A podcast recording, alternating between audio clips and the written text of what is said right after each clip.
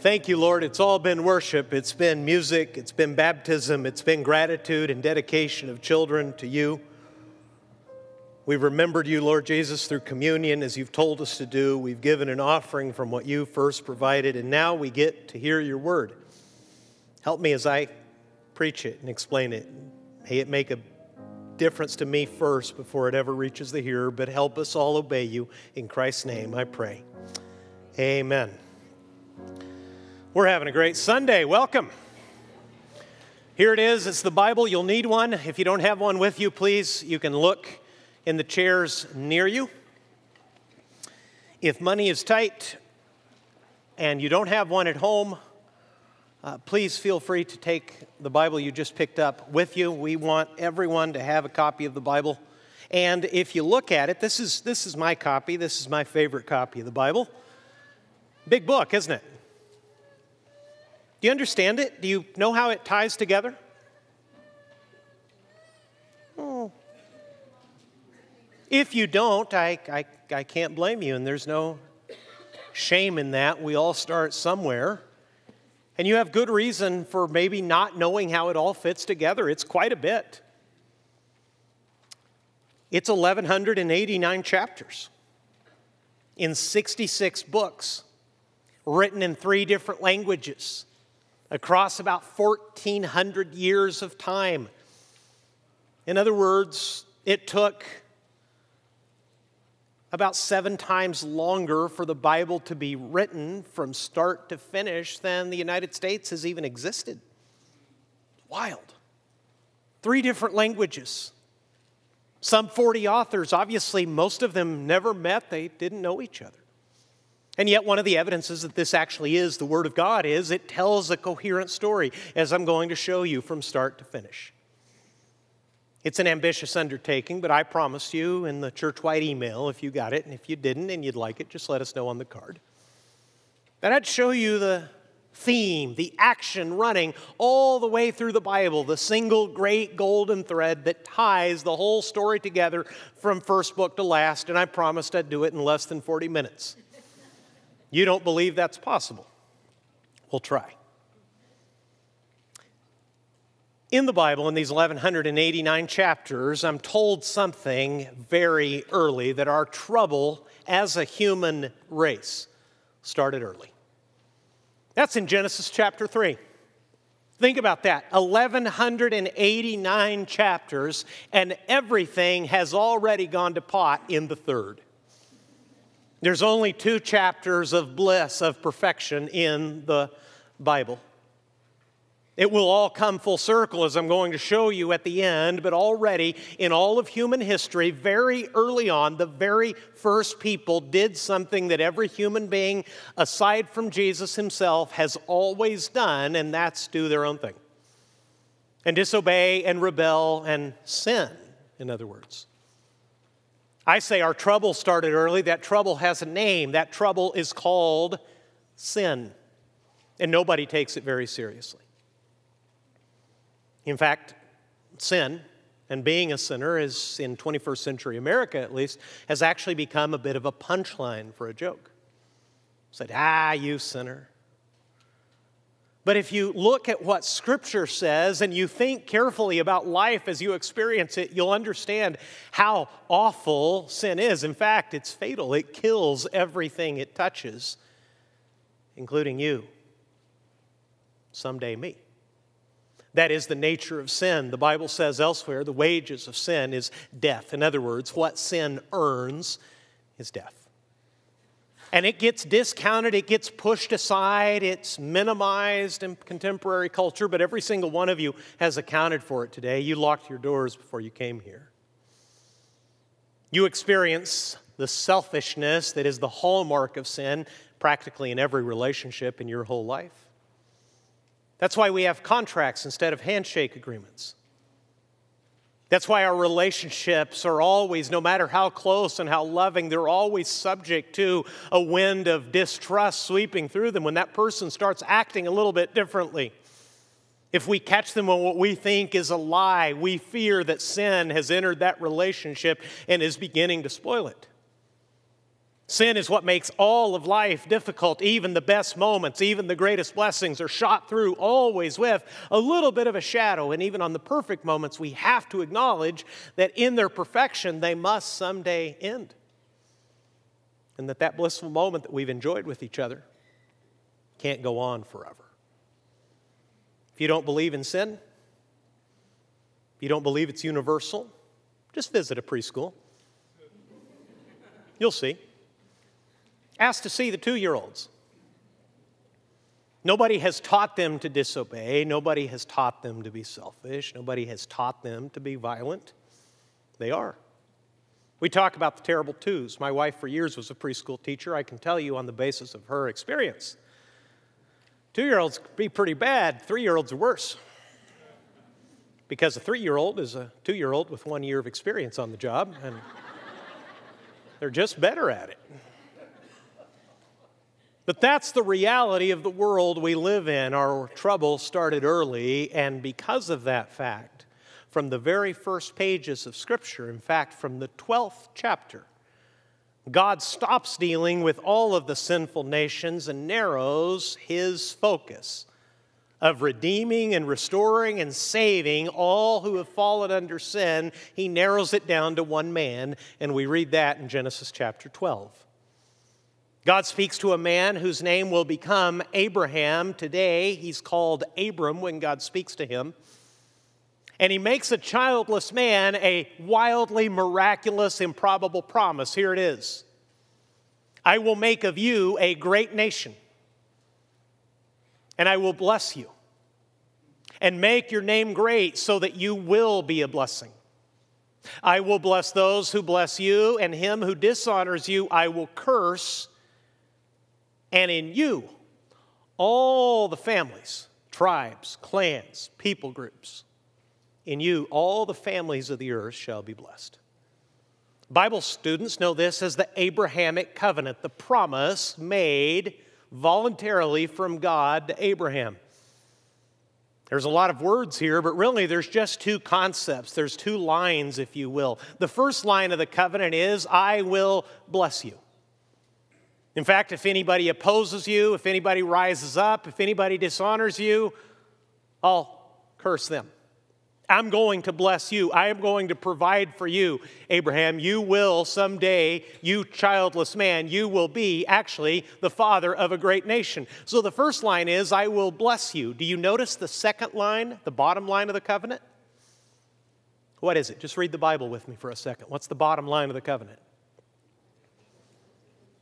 First line, I'm going to bless you. Second line, you're going to bless others. The bottom line of all of God's covenants are the same that Abraham himself is going to be blessed so that he will bless others. God has all of the nations in mind from the very beginning because it says, In you all the families of the earth shall be blessed tribes and tongues and clans that Abraham knew nothing about. This happened to him when he was in ancient Ur, modern day Iraq. Abraham would have grown up around and probably participated in and his ancestors in moon worship. But God breaks into human history, reveals himself personally to this single individual with this amazing promise I'm going to bless you, and because I'm going to bless you, one man, God says, will bless the whole world. And from that man, a nation was born. And that's really the bulk of the Old Testament is reading the story of the history of a nation that came to be called after one of Abraham's descendants, the nation of Israel. One man will bless the whole world, and God opens up the scope from a single man to a whole nation called Israel that he will bless, and that nation will bless and represent him to the pagan nations surrounding it. Look what it says in Exodus. This is God in the wanderings of Israel on their way to the land that God has promised them. In other words, these are the days and these are the books of Moses. God made Israel a promise. The promise that was first made to Abraham now extends to all of his descendants. Now, therefore, if you will indeed obey my voice and keep my covenant, you shall be my treasured possession among all peoples. That's special. Of all the nations of the world, God tells Israel, I have chosen you. All the peoples, it's not a misprint, it means people groups, tribes, ethnic differences, they all exist already. Among all of those different clans and peoples, you shall be my treasured possession, for all the earth is mine. I own everything, I made everything, but you will have a special relationship with me. And here's the purpose it always has other people in mind. You shall be to me a kingdom of priests and a holy nation.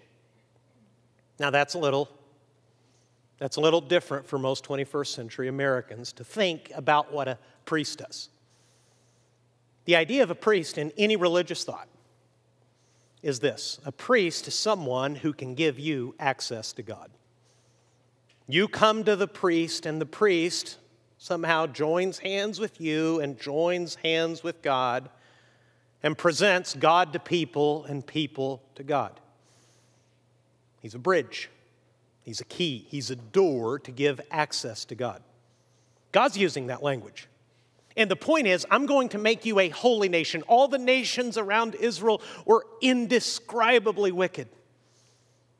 One of their ancestral enemies that lived in the land right beside them had the barbaric custom of taking babies alive and burning them, placing them on a scorching hot idol and burning them alive in pagan, awful worship. If you've read the Old Testament, you've seen the cruelty, the barbarism, the awfulness of those religions, and God says, You're going to be different. You're going to be a holy nation.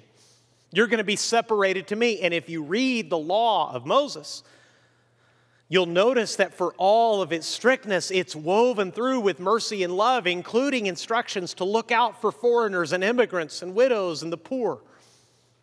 No one else did this. No other nation accounted for compassion and mercy to other nations. Israel is supposed to because they are to have a personal relationship with God and shine so brightly as a nation that they represent Him. What God is doing here is making a whole nation to simply represent Him. And I can read from the Psalms that they knew what they were supposed to be doing. See, we've already reached the middle of the Bible. Isn't this encouraging? In Psalm 67, Israel sings. See, when you open up the Psalms, you're opening their hymn book.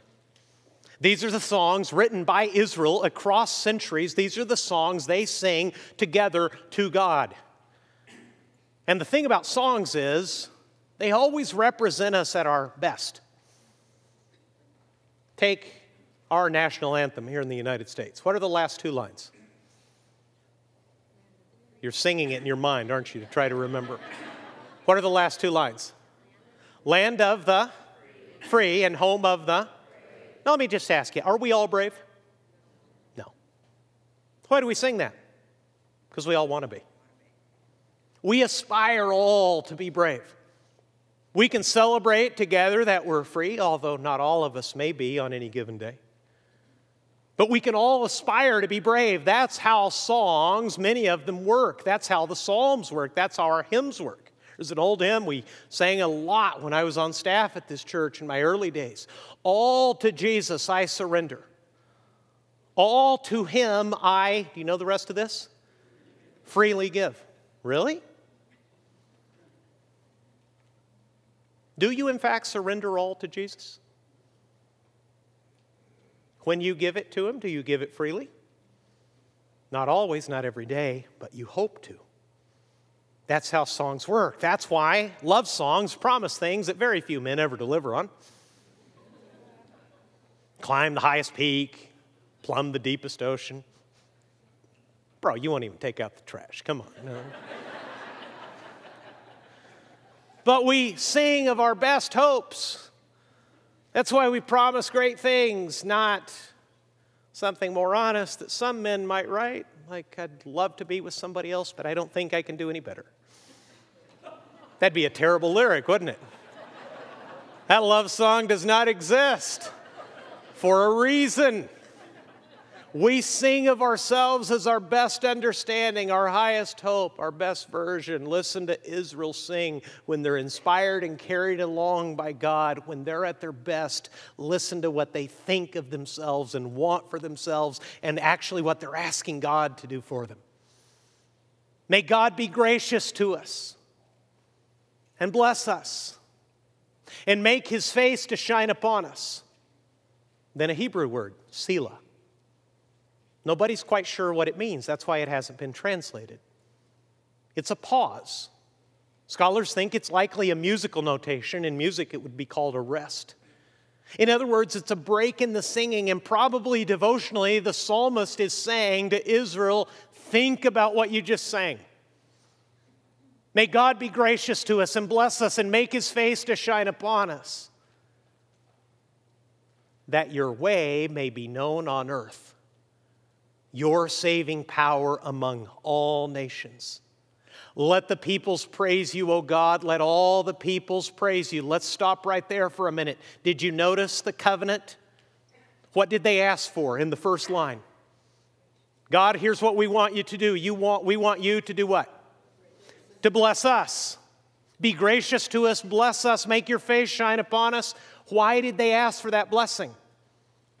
So that your way may be known on earth, your saving power among all nations. Let the peoples, let all the tribes, clans, let all the nations praise you, God. Let all the peoples praise you. It's the same dynamic found in Genesis 12. God said to Abraham, undeserved and unsolicited, I will bless you and you will bless all others. His nation said, Yes, God, please bless us, but not for us. Bless us so that all the nations may know you. We'll keep reading. Let the nations be glad and sing for joy, for you judge the peoples with equity and guide the nations upon earth.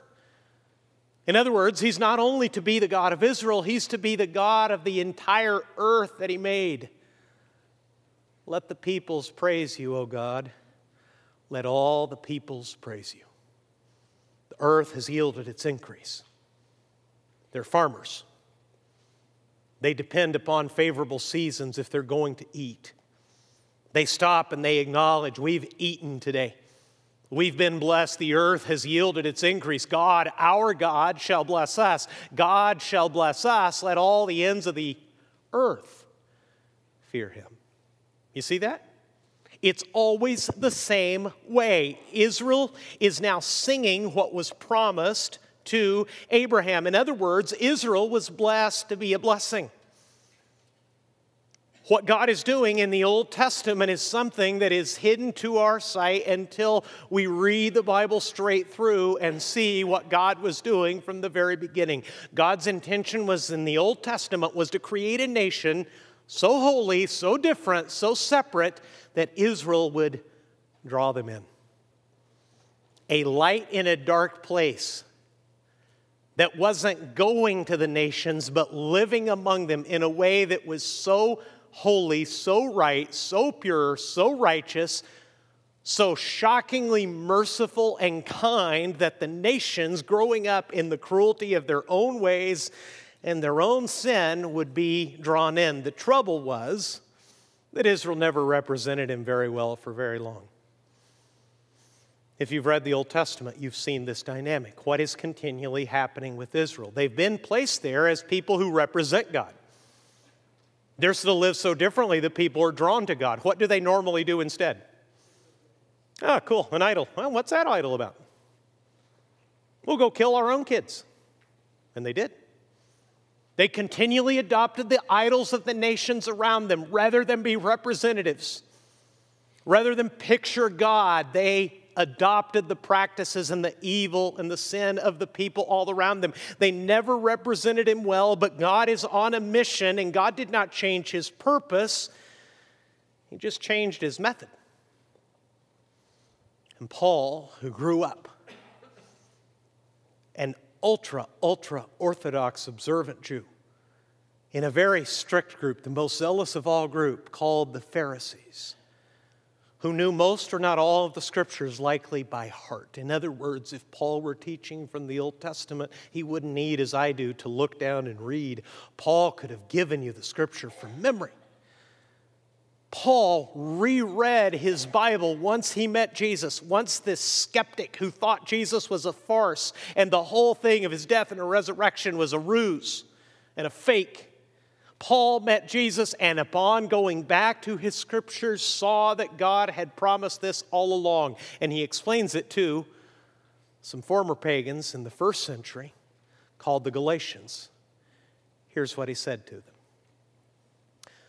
But when the fullness of time had come, God sent forth his Son, born of woman, born under the law to redeem those who were under the law so that we might receive adoption as sons. Look at the first phrase. When the fullness of time had come.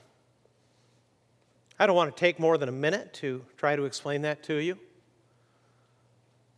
But with his vision cleared by God, Paul understands that Jesus came at the best possible time in history where God had literally arranged the history and the culture and the language of the world so that when Jesus came, his message, his name, and his salvation would go everywhere at once.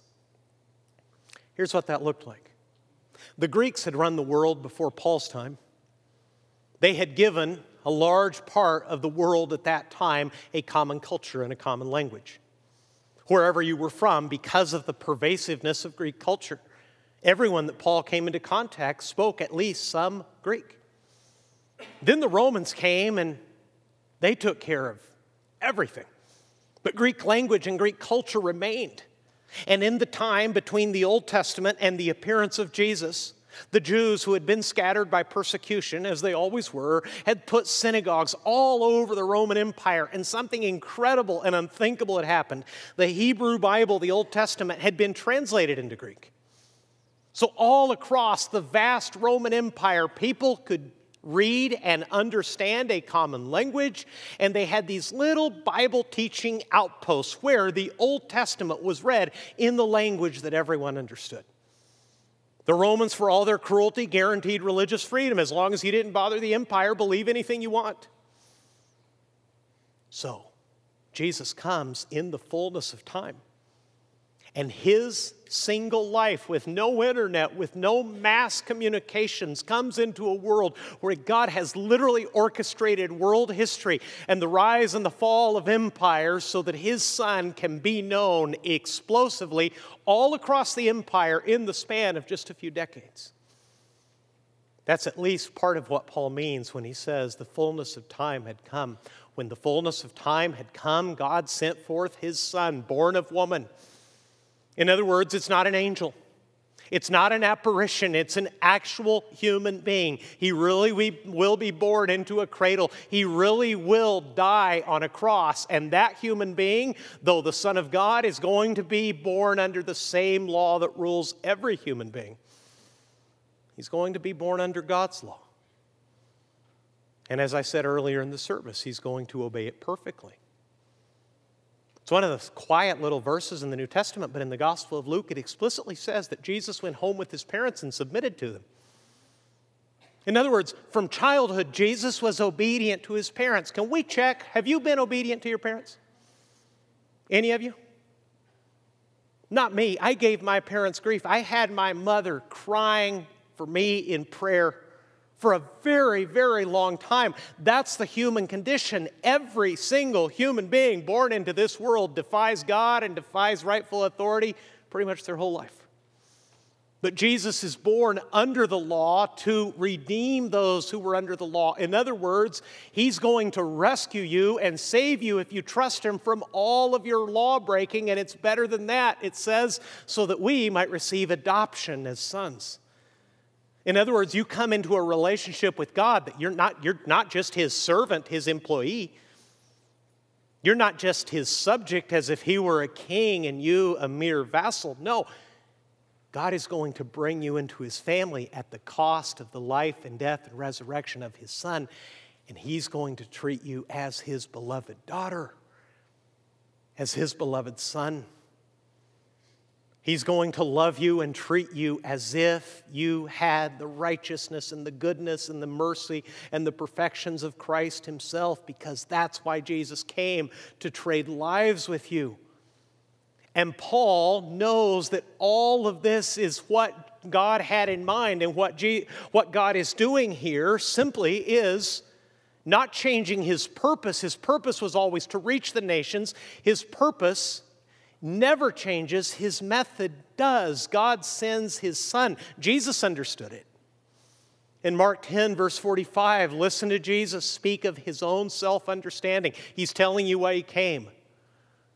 Read this with me. You're quoting Jesus when you read this. It says, For even the Son of Man came not to be served, but to serve and to give his life as a ransom for many. This one's really clear. It's not as complicated as the last verse.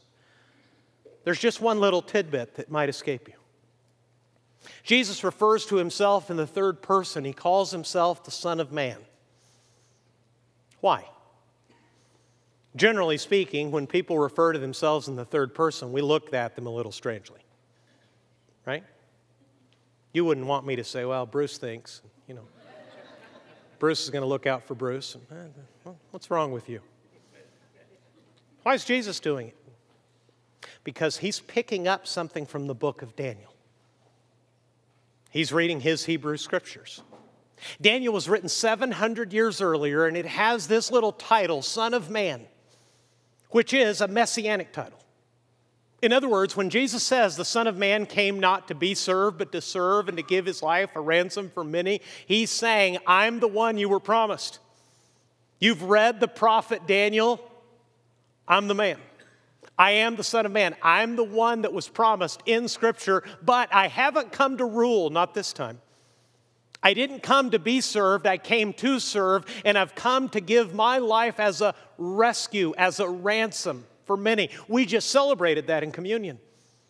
The picture of communion is the picture of the cost of our rescue. What did it take to take sin out of the way?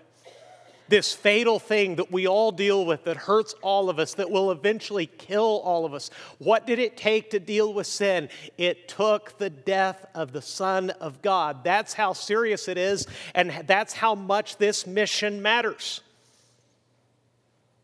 And all Jesus has done is change the direction of the energy. The purpose is the same to reach the nations, it's only the direction that's changed. That's why after his resurrection, Jesus said this. Jesus said to his apostles, it says Jesus came and said to them, All authority in heaven and on earth has been given to me. No one who hasn't risen from the dead can say such a thing. Because of that authority, Jesus says, Go therefore and make disciples of all nations. There they are again, the nations promised to Abraham. Jesus is saying, Now you go to them. You teach them to follow me. Go therefore and make disciples of all nations. Read the rest of it with me from baptizing. Baptizing them in the name of the Father and of the Son and the Holy Spirit, teaching them to observe all that I have commanded you. And behold, I am with you always to the end of the age. So you see what's happened? Israel was commanded, draw them in. Jesus came to us, and then he gathers his believers. He gathers and makes the church, and he says, Church, don't draw them, go to them. The purpose is always the same the blessing of the nations, the forgiveness of sins from every tribe and from every nation. The only thing that has changed is the direction. Israel was to draw, the church is to go. Paul understood this. That's why he wrote again to the Galatians and the scripture. Remember, that's the Old Testament for him, the Hebrew Bible. Foreseeing that God would justify the Gentiles by faith. In other words, God had the nations in mind from the very beginning. He knew that no one could be saved by being good enough. Anyone that would be saved by God could only be saved if they trusted God.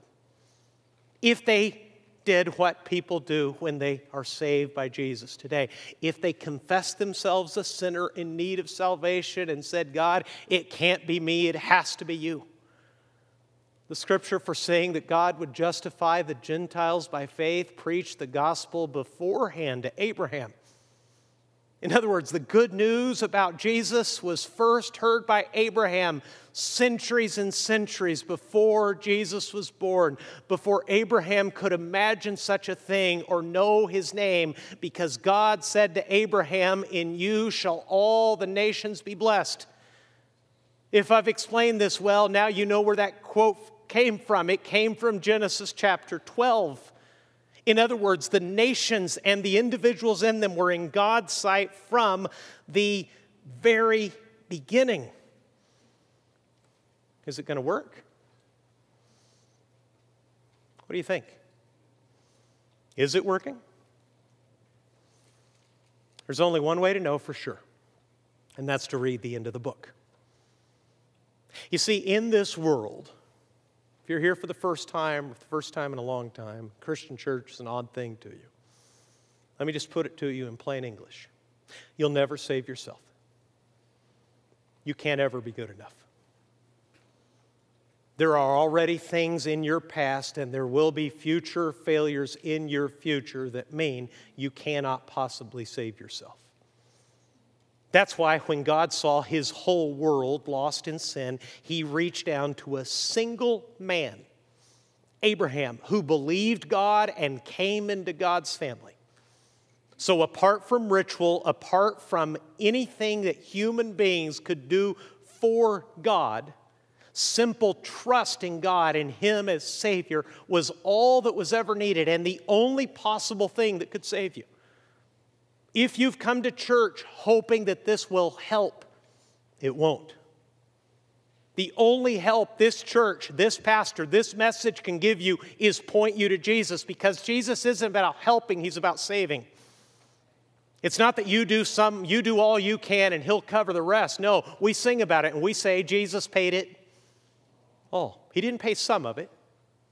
He paid it all, and that intention was in the heart of God because nothing has changed across human history. The only way anyone could trust God, could be saved by God, is to trust God as Abraham did, and then the direction of God's effort changes from drawing people to a nation that was supposed to be attractive and remind people and present people to God. They failed, and as He always intended, God sent His own Son. Will it work? Here's what the end of the book says John is given a vision of future history. I want you to catch that phrase. This hasn't happened yet, but it's going to. All prophecy is, is future history. It's future only for a time, but it's as certain as yesterday's news. And John looks forward Jesus allows him to see a vision of the future, and look, wow, what he sees ties in all the way back to the promise first made by God to undeserving Abraham.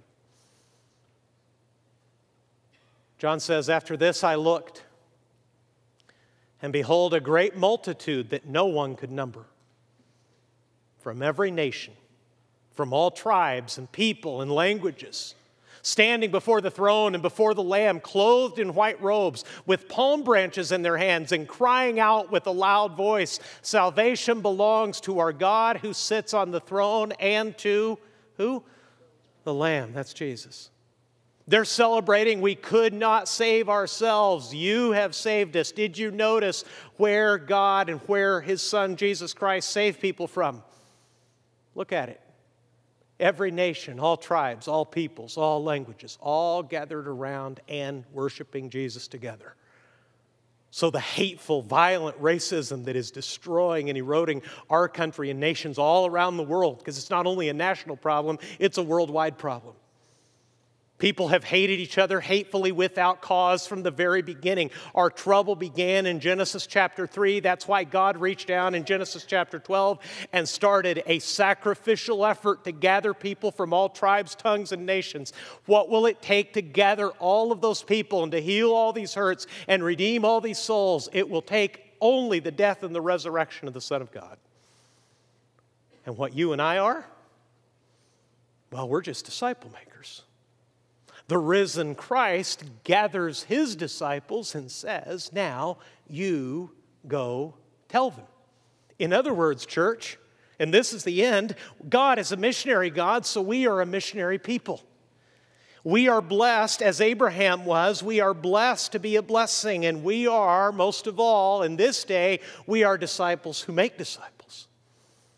This is what ties the whole Bible together from its 12th chapter to its last, where the perfection of the first two chapters is restored when you move from perfection all the way through sin and death and loss and the failed effort of Israel to reach the nations and the perfect saving effort of Christ to redeem the nations that were promised to Abraham from the very beginning.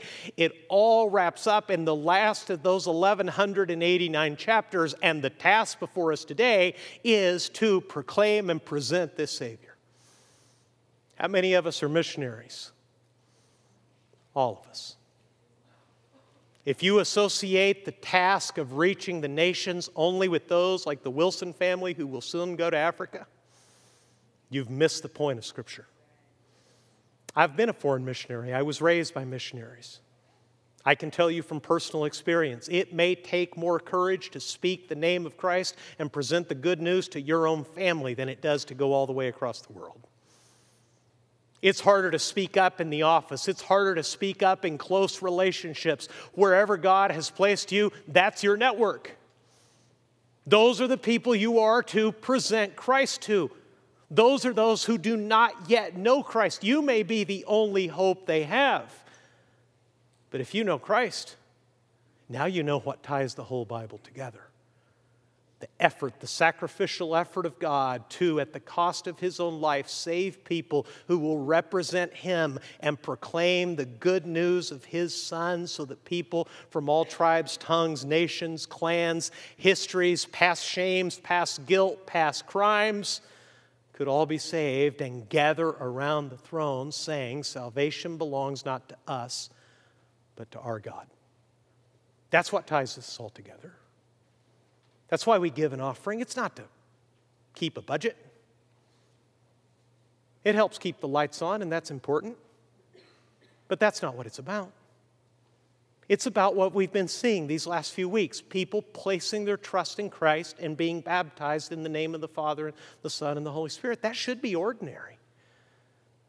I pray to God that would be a weekly occurrence.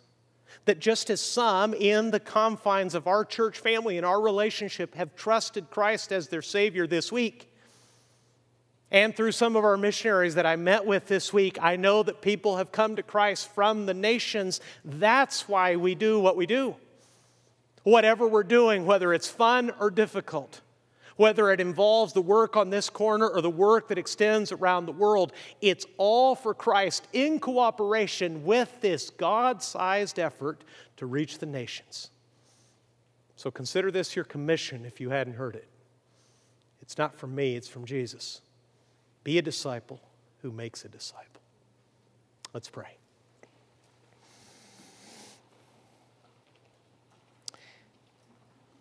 It would be a mistake on my part not to ask you about your own soul. I took the whole Bible to do it, but I told you as best I could in the language I have that you cannot save yourself, that only Jesus can do that for you. Have you trusted Him? Do you have the assurance of your salvation this morning? If you don't, could I invite you to turn away from whatever it is you've been doing? Maybe you thought coming here would help get you straightened out. It won't. Not if you don't trust Jesus. All we're trying to do is to present you to Jesus, present Jesus to you so that you will trust Him so that He can save you.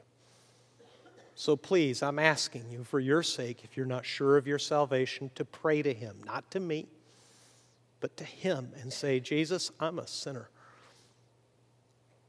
I've, I've rebelled. I've broken your law. My conscience tells me so. I've made a mess of it. I've, I've done so much wrong. But I'm turning now and I'm asking you to save me, to forgive me. I don't deserve it, but I trust your love and your mercy to do it for me. Please save me. Give me your eternal life. Teach me to follow you and live for you. And those aren't magic words, that's just one expression, one way of saying what every person must do to have a relationship with God turn away from themselves and their sin and turn to Jesus. He will welcome you, He will save you. If you do that, please take a moment, fill out the card that's in the bulletin, hand it out, hand it back to us at the end of the service at the hello table. Put it in the boxes as you leave. We want to celebrate with you. I want to pray for you. If you'll let me, I'd love to help you with your first steps to do what Jesus said next and teach you to obey Jesus along with me and the rest of us. And, Christian, if you're already saved, this is your purpose. It spans the whole Bible, it'll resonate in eternity. When you get there, what you're going to see is tribes, tongues, languages, people groups massive cities, tiny tribes, all saved by Jesus, all family in God's family because of the sacrifice of Christ. If you haven't been loving, if you haven't been witnessing, if you haven't been serving, if something like an offering is something that you leave to others, please understand all of those things and many more I can't don't have time to mention. Those all have to do with being obedient to God to reach the nations, starting from this corner in Huntington Beach. So if you've been a little lax, if you've been a little self involved, why don't you ask Jesus to forgive you, put you back on mission? Your family, your friends, to be reached by Him. Lord Jesus, Thank you. Thank you that this, this great book, across all these years, tells a single story of your redemptive love. Help us to live, love, serve, sacrifice, give, forgive, all the things, Lord, that you do and that you've taught us. Help us to do them in obedience to you so that people who don't know you could be saved and join us in the great celebration. In Christ's name I pray. Amen.